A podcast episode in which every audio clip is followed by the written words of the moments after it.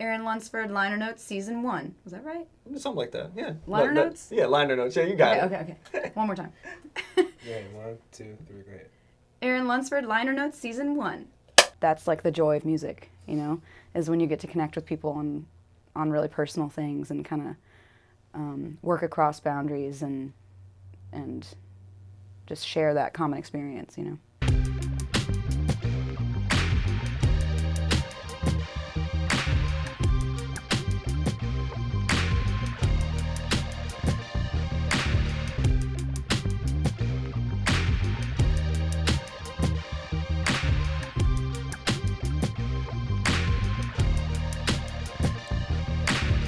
Today on Liner Notes, we are talking with Americana and folk singer songwriter Erin Lunsford. You might know her as the front woman for Erin and the Wildfire. You might know her from her most recent project, The Damsel, where she gets back to her roots of Americana in Western Virginia.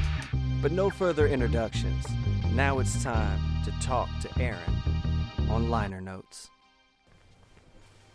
Yeah, Friday night we had a show down. It's a four hours away in Stuart, Virginia. It's kind of near Floyd, Oh wow. and um, it's a little festival down there. And it was just so sweet and lovely. But the, they were running super behind, and we played like one, uh, eleven to one.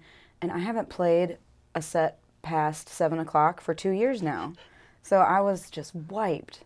And it was four hours there and four hours back. And then I had a show last night. So, So the, the second, the back to back was tough. haven't done that in a really long time. Yeah, Yeah. You and NBA players have the same like schedules. I've never thought about it that way. I hadn't either until just now when you described it. Uh, you spend a lot of time down like in that area of Virginia. Mm-hmm. Like, what what about that area keeps drawing you back? Like, is there a specific interest in that sound out there? Like, what? Um, well, I'm from that area originally. Is, Okay. is m- probably the number one reason. I'm from um, Botetourt County. It's really close to Roanoke, basically. Okay. So Southwest Virginia, and my family, uh, my extended family, like my grandparents and everybody's from Floyd, the even more rural aspect of that area. So, um, but there's just a couple really great festivals out there that Erin and the Wildfire have played. There's Rooster Walk, Floyd Fest. Yeah. Um, and then this one was Front Porch Fest that we just played. So they've all got these like gorgeous little farms and bring in really amazing music. So it's it's fun to be there. And speaking of like Western Virginia, you spent a lot of time out there going to school and, and forming your band, Erin and the Wildfire. Like, Yeah. what did that Appalachian lifestyle, being in, in that kind of open land, do for do for you as an artist, and, and how did Mm. that kind of help create your sound?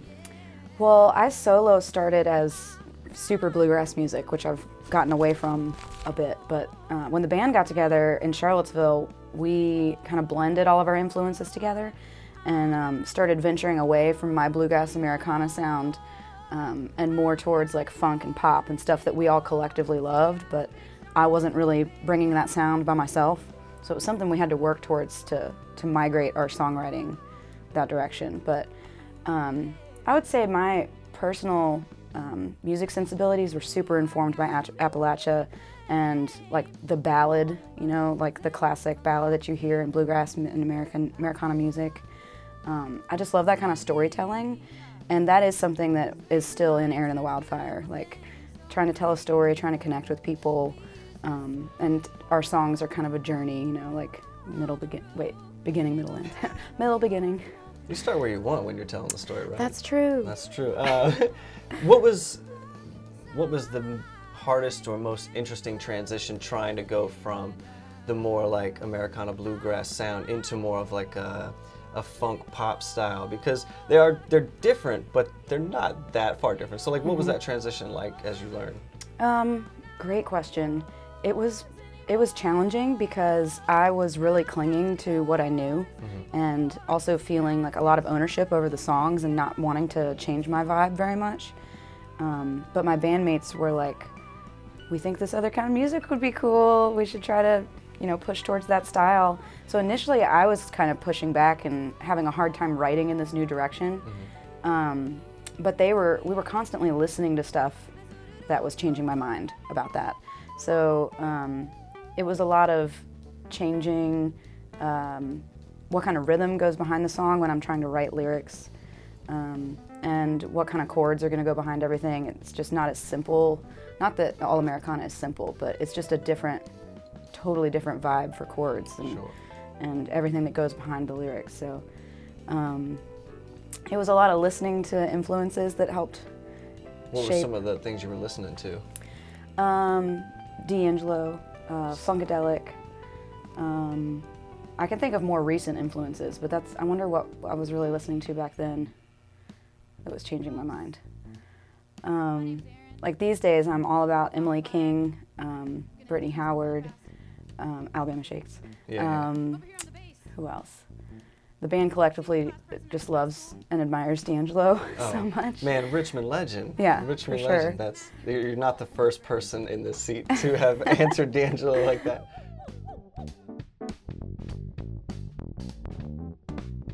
You had said that your your roots of how you grew up with music was like Americana, bluegrass, that style, but you kind of transitioned a little bit with uh, Erin and the Wildfire to be a Mm-hmm. little more pop, a little more funk Yeah.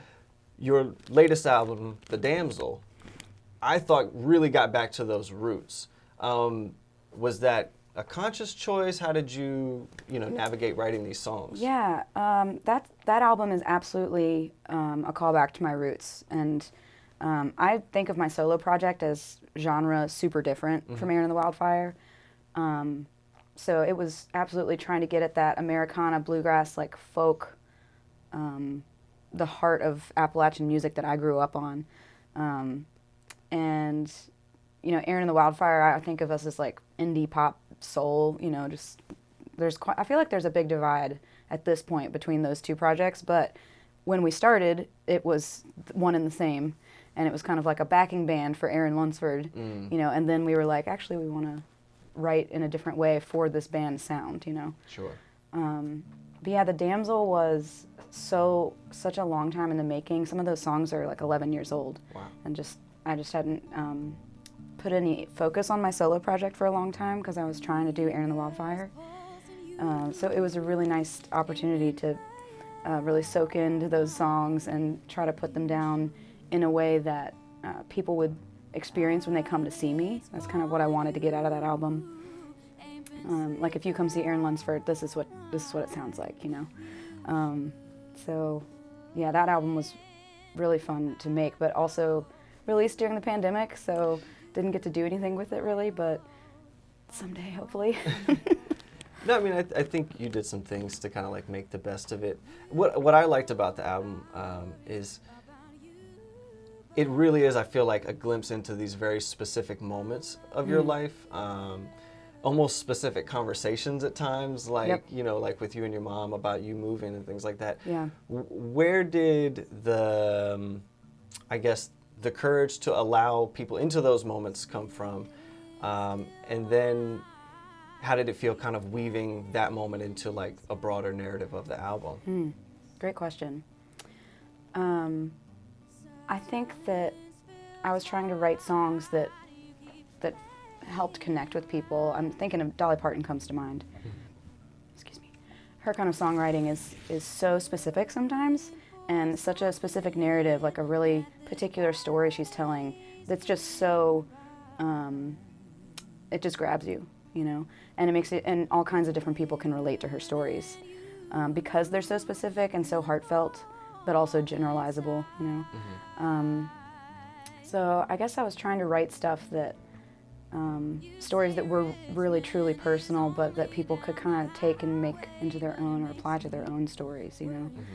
Um, and that, uh, to answer your question, like how did I feel comfortable bringing those personal stories to light? I think that's like the joy of music, you know, is when you get to connect with people on, on really personal things and kind of um, work across boundaries and and just share that common experience, you know. Yeah. Um, and speaking of common experience, like uh, I forget the name of the song, but you are talking about like look uh, the look in your daughter's eyes, your neighbor's eyes, Oh, and like and how people see the actions that you do.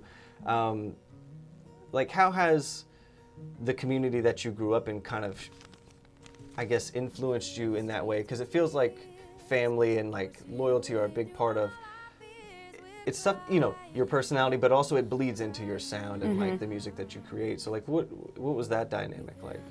Um, your questions are so thoughtful. Thank you so much. Thank you. Um, yeah, you're talking about the song Neighbor's Eye. So um, that tune I wrote after attending the Women's March in DC in 2017. And uh, yeah, it was a really, really beautiful day being there. I was really scared going into it because one of my friends' cousins works in the CIA and was like, don't go, it's going to be dangerous. But all of my close friends were going, and I was like, if they're going to go out, I guess I'm going to go with them, you know?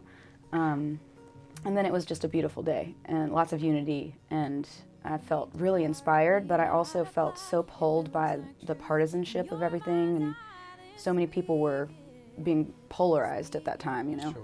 Um, so that tune was about knowing that you're acting, that you're on the right side of things if you're acting out of love and not out of fear, which is sometimes hard to delineate. But um, that day felt like acting out of love, absolutely. And that ties into a lot of my songwriting because um, I feel like I've been lifted up by other women musicians in Charlottesville and in Richmond all the time. People are always extending a hand. Um, and in particular, my college experience, um, I ventured my way into a, um, a student recording group called O Records Okay. and that's where I met the band, um, Erin and Wildfire. But it was a black woman who helped me get into that group, um, and you know, lift me up with all these other musicians at the time. And I just have never forgotten how profound that experience was when I should have been reaching out a hand to her. You know, it was such a great teaching moment. Um, and so that's what that song ties into. It's like all the women that have um, helped me and in my music as well. Yeah, uh, well, I mean, the title of the album is very fitting. The damsel, like, I, I think, I think with that though, there's like, you, you tied irony into that because a lot of your album is about strength, and when we think of the damsel, it's always the damsel in distress. Somebody needs to Mm-hmm. Come save you, um, and your album, you know, combats a lot of that. But th- I still feel like uh, on the song like 27 summers down Mm-hmm. like is that a is that a new thing that like women of our generation are dealing with like that expectation of like oh there's a time limit on when you have to have all these things checked off the checklist Mm. and trying to rationalize maybe a different way is that like a new generational thing or is, is that just you like i don't know I, i'm kind of just Oh, interested great question. Um, I don't think it's a new thing. I think that just the timeline and the pressure on women from the patriarchy to fit whatever mold is expected is always changing. Okay. So, like for my mom's generation, it was like you better have a kid and be married when you're like 20 or 25 or whatever. sure. Um, and now uh, I was thinking of that 27 Summers Down in terms of um, my, my life plan in general, but also my relationship to my music career. Because there's so much pressure to like be a pop success before, like when you're 18 or whatever. Um, or less. Shouts out Olivia Rodrigo, you're killing it. Um, but, you know, there's a, a weird pressure from from a lot of different sources um, for women to be successful and be young, you know. Yeah. So that's where I feel like, oh my gosh, time's running out, and I wanted to reclaim that with that tune. Um, like I'm not going to play the damsel. That's where that lyric is from. Is that t- that song? Um, and like make my own timeline, make my own path. Um, but yeah, I'm not sure if it's a new generational thing. It's just like that's where we're at now. So you feel so you're saying like it's almost like the same pressures just pushed back a few years. Yeah, or morphed into a different expectation, like career, or Ah. or kids, or marriage, or whatever the thing is. You know. I wonder if like life expectancy has anything to do with that. If like a hundred years ago they expected to live shorter lives, so you had to get married quicker, and now think that- you're right, And now yeah. like you're, you can live 20 years longer, and so we Right. push that back a little. Totally. Hmm. I think we may have just figured it out. It actually started with my mom. Like I went grocery shopping with her and was starting to see all of the alter all the options that are out there. I just was like, yo, like I can make all kinds of pretzels. I would come up with a bunch of cravings and then start selling them at work. Like I spent a lot of time like making sure every detail is like perfect. I just knew whatever was gonna come out was gonna be real because like I sort of I, I live and breathe this like Handywoman Creations. It was really important for us to be able to provide something for our vegan community, gluten free community, our sugar free community. The pretzels are like pretzel ladies, the cake pops are lady cakes. So just kind of trying to pour into that feminine energy and that you know, I can have kids and still own my own business. Like, I can do it all.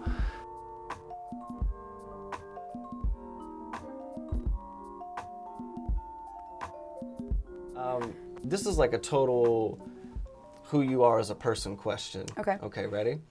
What were the first three CDs, tapes, or albums that you bought or that you were gifted specifically for you? Not like somebody gave you Mickey something when you were three. Sure. But like first things you picked out. Uh, the very first thing, the very first CD I ever picked out where I walked into a CD store and bought something was Vengaboys.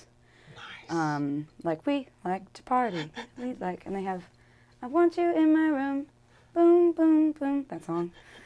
Um, I don't know. I just went to the CD store with my dad, and it was when you could listen with the CD, with the headphones. oh, you had to like and I touch was the like, sample. this is a bop. And Yeah. I was like, Dad, I want this one. Um, and then after that, I got super into uh, Lynyrd Skynyrd Okay. and, you know, like some Southern rock stuff. Um, and then I went into Whitney Houston land. Um, That's a pretty diverse. Uh, yeah, of just got just so taken in by her vocals. And at that same time, I was really into Dolly Parton and Eva Cassidy. Like, I got super into singers at that point. Wow. Um, but yeah, like what what is her album? Is it Heartbreak Hotel? Is that what that album's called? Um, that's got My Love Is Your Love, and I don't know. I I'm just love that album. titles. Do you know?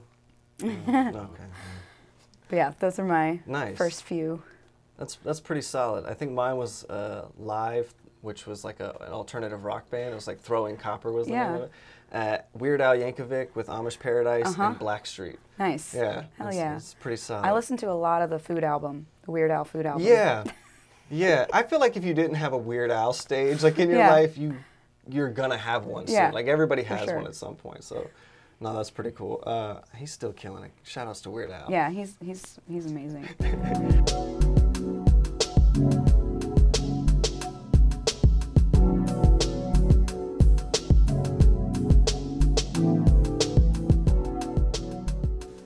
You mentioned the pandemic. Ugh. Mm. Yeah. It's not fun for anybody. Nobody liked any of that. Still don't. Yeah. Um, but you, five days after the dreaded March 11th date when the NBA shut down and Tom Hanks had COVID and all of this, that's I think that's when the world knew like something was going on. Yeah. Um, five days later, you started live streaming concerts that raised money to help people. Like it was immediate. What made you want to kind of do that, and, and how did you put that together? I wanted to do that because I was about to release my album. I was about to release The Damsel, and I was also thinking this is only going to last two weeks, like like we all thought.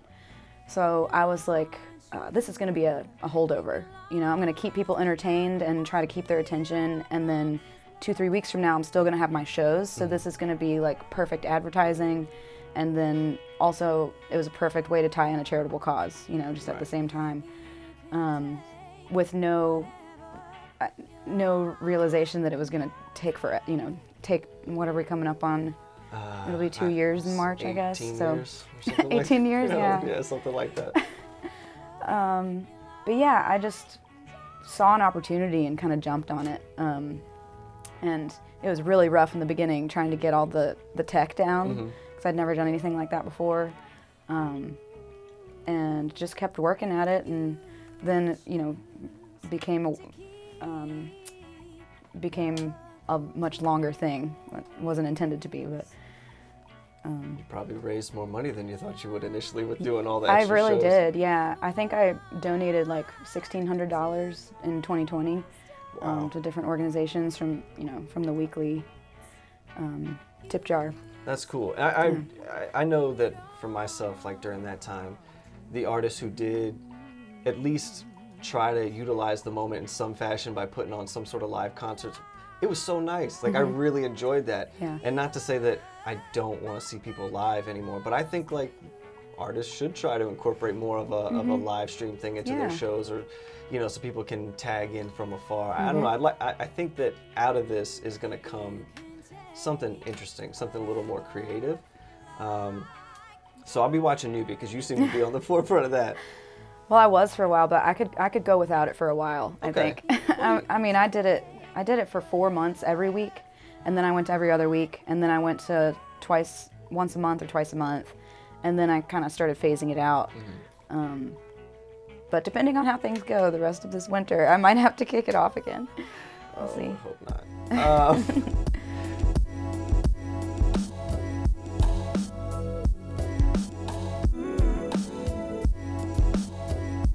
uh, so you've done a lot of touring Mm-hmm. with your band Erin and the Wildfire. Um, what's the most fun thing you've eaten while you were out? Ooh. Oh my goodness. Um, one of my favorite memories is when we played in Philly and we were like, we're going to get a classic Philly cheesesteak while we're here. Who, where did you go? I have no idea. I couldn't tell you. Um, it was a strip with like 10 different Philly cheesesteak places. Um, so I'm not sure. But the experience was really How memorable. How did you choose between the ten? We went in a place that had a bunch of people. Okay, that's usually a good indicator yeah. of quality. But we, uh, I got my head bitten off though by the person behind the counter because I have never ordered, and there's a process to it, and you know uh, what bun you want, what cheese you want, um, sauce or not. You know, there's like it was kind of like Yeah. Subway, but you need to know your shit Okay. before you're in line, basically. It was like legit soup Nazi style, like from, Yeah, from Seinfeld. Exactly. Wow. Yeah, so I was kind of like a, a hurt puppy in there. Um, and so they actually skipped me and went to my bandmate. And I had to like get behind in line again because I didn't, I wasn't ready. but it was really good also. Uh, Worth it. I have yet to have a real, real Philly cheesesteak. The fake ones are good. Yeah. I like I This like- could have been a fake one. I don't know, but it was awesome. You assume that if there's ten or like nine other spots right around it, that they are somewhat comparable. So That's they're fair. either all trash or they're all authentic. Yeah. Let's go with the latter. Okay. I'm Alexander and this is Garrett. I'm we're, Garrett, and We're we're- honestly smoked. We found out we lived across the street from each other in college, and we were always cooking stuff in the backyard. When jerky came into play, and I had a recipe that I had messed around with. We went in, you know, that top spice, you can see it is bold. There's a lot of minced garlic, there's black pepper, there's smoked paprika, there's cayenne, there's garlic. There's all these great, great things in there that you just won't know. It's so textural and so vibrant, and then you bite into it, and it's like boom, and it just lights you up. And not to be cliche, but we, we made our product with love. We started this because we both ate a lot of beef jerky. We'd go to the grocery store. And we still do. And we, of course we still do. Shout out Three Notch'd Brewing. We're not brewing. Collab House and Scott's Addition, our Who Smoked All the Porter recipe that was a companion beer to the Mild Child Jerky. And we were gonna try to take that and rummage that into an awesome little holiday flavor for y'all. If you type in HearRVA, we haven't made this promo code yet, but it will be live by the time this is. Yeah, you are in the future and this promo code is now live. Exactly, So, so- if you use promo card promo Here code- RVA, you will get 25% off your entire order. in Richmond, mm-hmm. I think now is a time when we have more options to see different live music than we've ever had, um, which I think is awesome. Um, what are what are some of your favorite spots to like go watch somebody play? Um, let's see. So many. I love the vibe at at Friday Cheers. That outdoor setting is so gorgeous next to the river, um, and uh, it just feels. I don't know. I've only been when there's been, good weather. Knock on wood. Um, so it's always been, just been kind of a blissful experience. So I've really enjoyed that. Um, I saw Robert Glasper there in 2019, um, and that was incredible. It was just so fun. Um, but also, I really love the Camel. Uh, it's just such an intimate venue. I love seeing songwriters there, and they have a songwriter night a lot. Um, they have open mics. Um, and also, shouts out to the Camel. They really tried to keep it going as safely as they could through the whole pandemic and Yeah. keep supporting artists. And they jumped in with me on some live streams and stuff. And um, just really appreciate that crew. They have worked really hard to try to keep things afloat. Um, what else? Also love the Broadberry. Oh, Broadberry's classic. I, I saw uh, you guys perform at the Camel a couple years ago now. Mm-hmm. It was a really dope show. It was like uh, Greaves was opening up for you, Oh, yeah. Uh-huh. Free Union had opened up for you, and then you guys went on, and I was like, uh, this is super tight. Um, but the Friday Cheers show, Mm-hmm. that was like y'all's first show back in forever because of the Yeah. pandemic. Like, how did that feel? Seeing that many people by the water with the train tracks and Yeah. like, what was that vibe like? That was so emotional for me. It was really special. Um, I definitely was holding back tears in our first song because I was just like, we're here.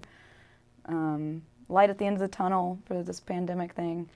Uh, but yeah, that was our first show back in a year and a half, and it was sold out. So we were just so flattered. it was amazing, and you know, it was with Mighty Joshua, who's so incredible. Um, and we had a great time hanging out with them backstage. They're just the sweetest people too.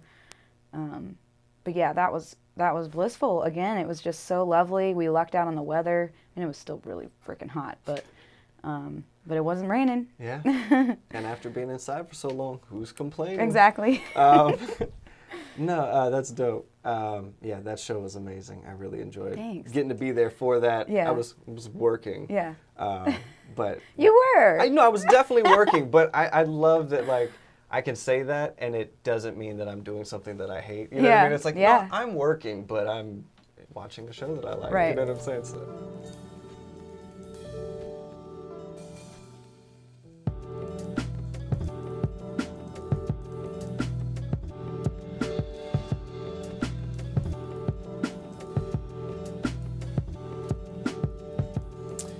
in Richmond, I think it's, I think what makes Richmond cool is the way that different like art influences each other.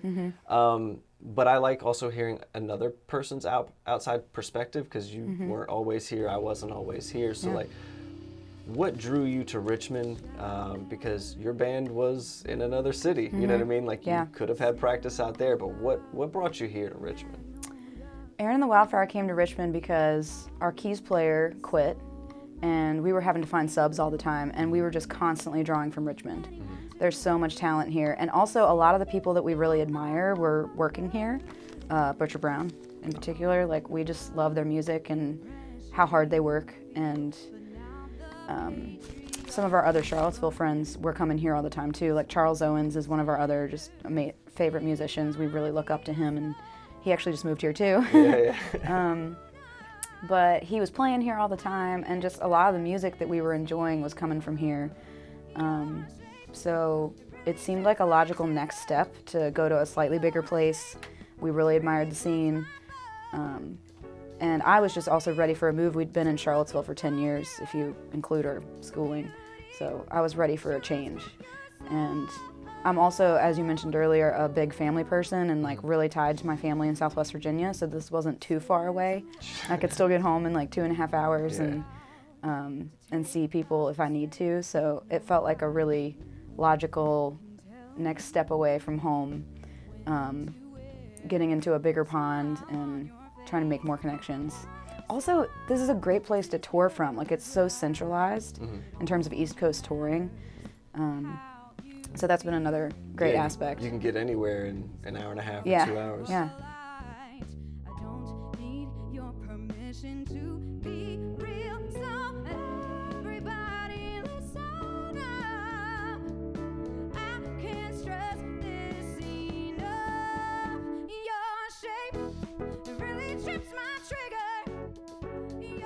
Yeah, so Handy Woman Creations is giving you a box of Oh super sweet treats to take. So enjoy Wow. those. Uh, honestly, so smoked jerky's kind. got some jerky in there for Thank you. Thank you. There's a HearRVA coffee mug. I enjoy love it. all of it. I get to keep this mug? Well, there's a there's a fresh one in there for oh, you. Yeah. that's so cool. Yeah, Thank yeah. you. No problem. Um, but yeah, I, this it. is this has been fun, man. Everything good? Y'all good? Yeah, everything. We lost those lights about. I saw that. Like I saw that just a second ago. But yeah. I just have a quick question Yeah. about like, you know, I know we're still in COVID, but when we're relaxed, what place do you just want to go back to and eat? Like, what's the ambience around it? Mm. It's just nice, and you want to sit inside the restaurant and not have a worry about. anything Yeah. else. Um, so many places. I'm such a food person, so a lot of a lot of spots. But I love Sabai, and I love that vibe inside with all the plants, and they've got such good drinks, and that's my spot. It once I can go back inside I like somewhere. going to the, the jungle room. That's- Yeah. So the I've never been there? there. I've just heard about that. If you like the plants, then you'll really like it mixed with the disco ball. So. Oh my gosh. Yeah, they do the wax build-up dance parties over there with. Uh, What does that mean? So it's it's like an event put on where they only spin vinyl records. Oh my And but it's like all dance music from like all the different years. So it's like yeah, there's like six different DJs. and they all come up and do a different thing. No, Oh it's, it's a gosh, super that cool sounds so cool. That's amazing. she loves it. Let's go rage. And then I just wanted to say I went to the Women's March too, and it really was all about love. yeah. I have a that's poster that I made just back Oh, yeah, here that that one I'm like, I'm so with the proud of. fist. Oh, I want to see it. Which one? uh, this one back here in the corner. Oh my gosh, yeah. That's I went beautiful. with my mom actually. Did you? That's so special. And but I get the whole like uh, being concerned because my dad was in the FBI at the time. Really? Uh, at Quantico um, as a director, and he he just was like, "Be careful. It's a lot of people, but it really." I mean, just it was almost kind of scary how many people were there. Oh my It gosh, was off the subway, packed. but you know, all those pink hats. Yeah. Like, can you be angry with pink? Right yeah i do wish we could have got could have gotten closer to the speakers like they luckily they did have all those like rows of Yeah. speakers you know amplification set up but i wanted to be uh, able to see them that would have been cool Yeah, maybe But- next time. Yeah. If, they're- if we need to rally again. i know well we probably do More monitors, yeah we get elijah on sound more video monitors, more sound monitors. You feel like you're there. After COVID, I feel like now we've like perfected how to bring. No, honestly, that's Yeah. where that's where the virtualness comes in. It's like everybody stay in your city. We've got a monitor live linked to the joint, Yeah. to, to the main one, and we're linking all of the cameras back so that it's, it's like you don't have to crowd DC. You don't have to. That's where this That's all smart. goes. Digital protest. i love that Thank you so much for watching. Shout outs to the crew at Liner Notes for putting together this dope production. What up, y'all? Shout outs to Erin Lunsford for coming on Liner Notes. Make sure that you watch the visual episode so you can see how beautiful she is. Oh, snap, credits. Gordy Michael was our audio engineer. Camera crew was Alex and Barrett. Thank you guys so much. Gopher, Jai, really, really appreciate it. Director of photography, Elijah, my hubby. I did some motion graphics. That's me, Ryan Moses Hedrick. Oh, some animations were done by Ryan L. Moses and Theodore Taylor III. They were super dope. Beats by Gordy Michael on a couple of them. Please check out Erin Lunsford Music. If you want to know all the songs that we played, check out our website, hearrva.com, and look for her episode. Musical credits, man, we had Antisymbol on the theme. Thank you very much. Thank you to our sponsors, Honestly Smoked with the craft jerky, and Handy Woman Creations with those sweet treats. Thank you for the tasties. Go out, support your local music. Everywhere you live, there's local music. Liner notes.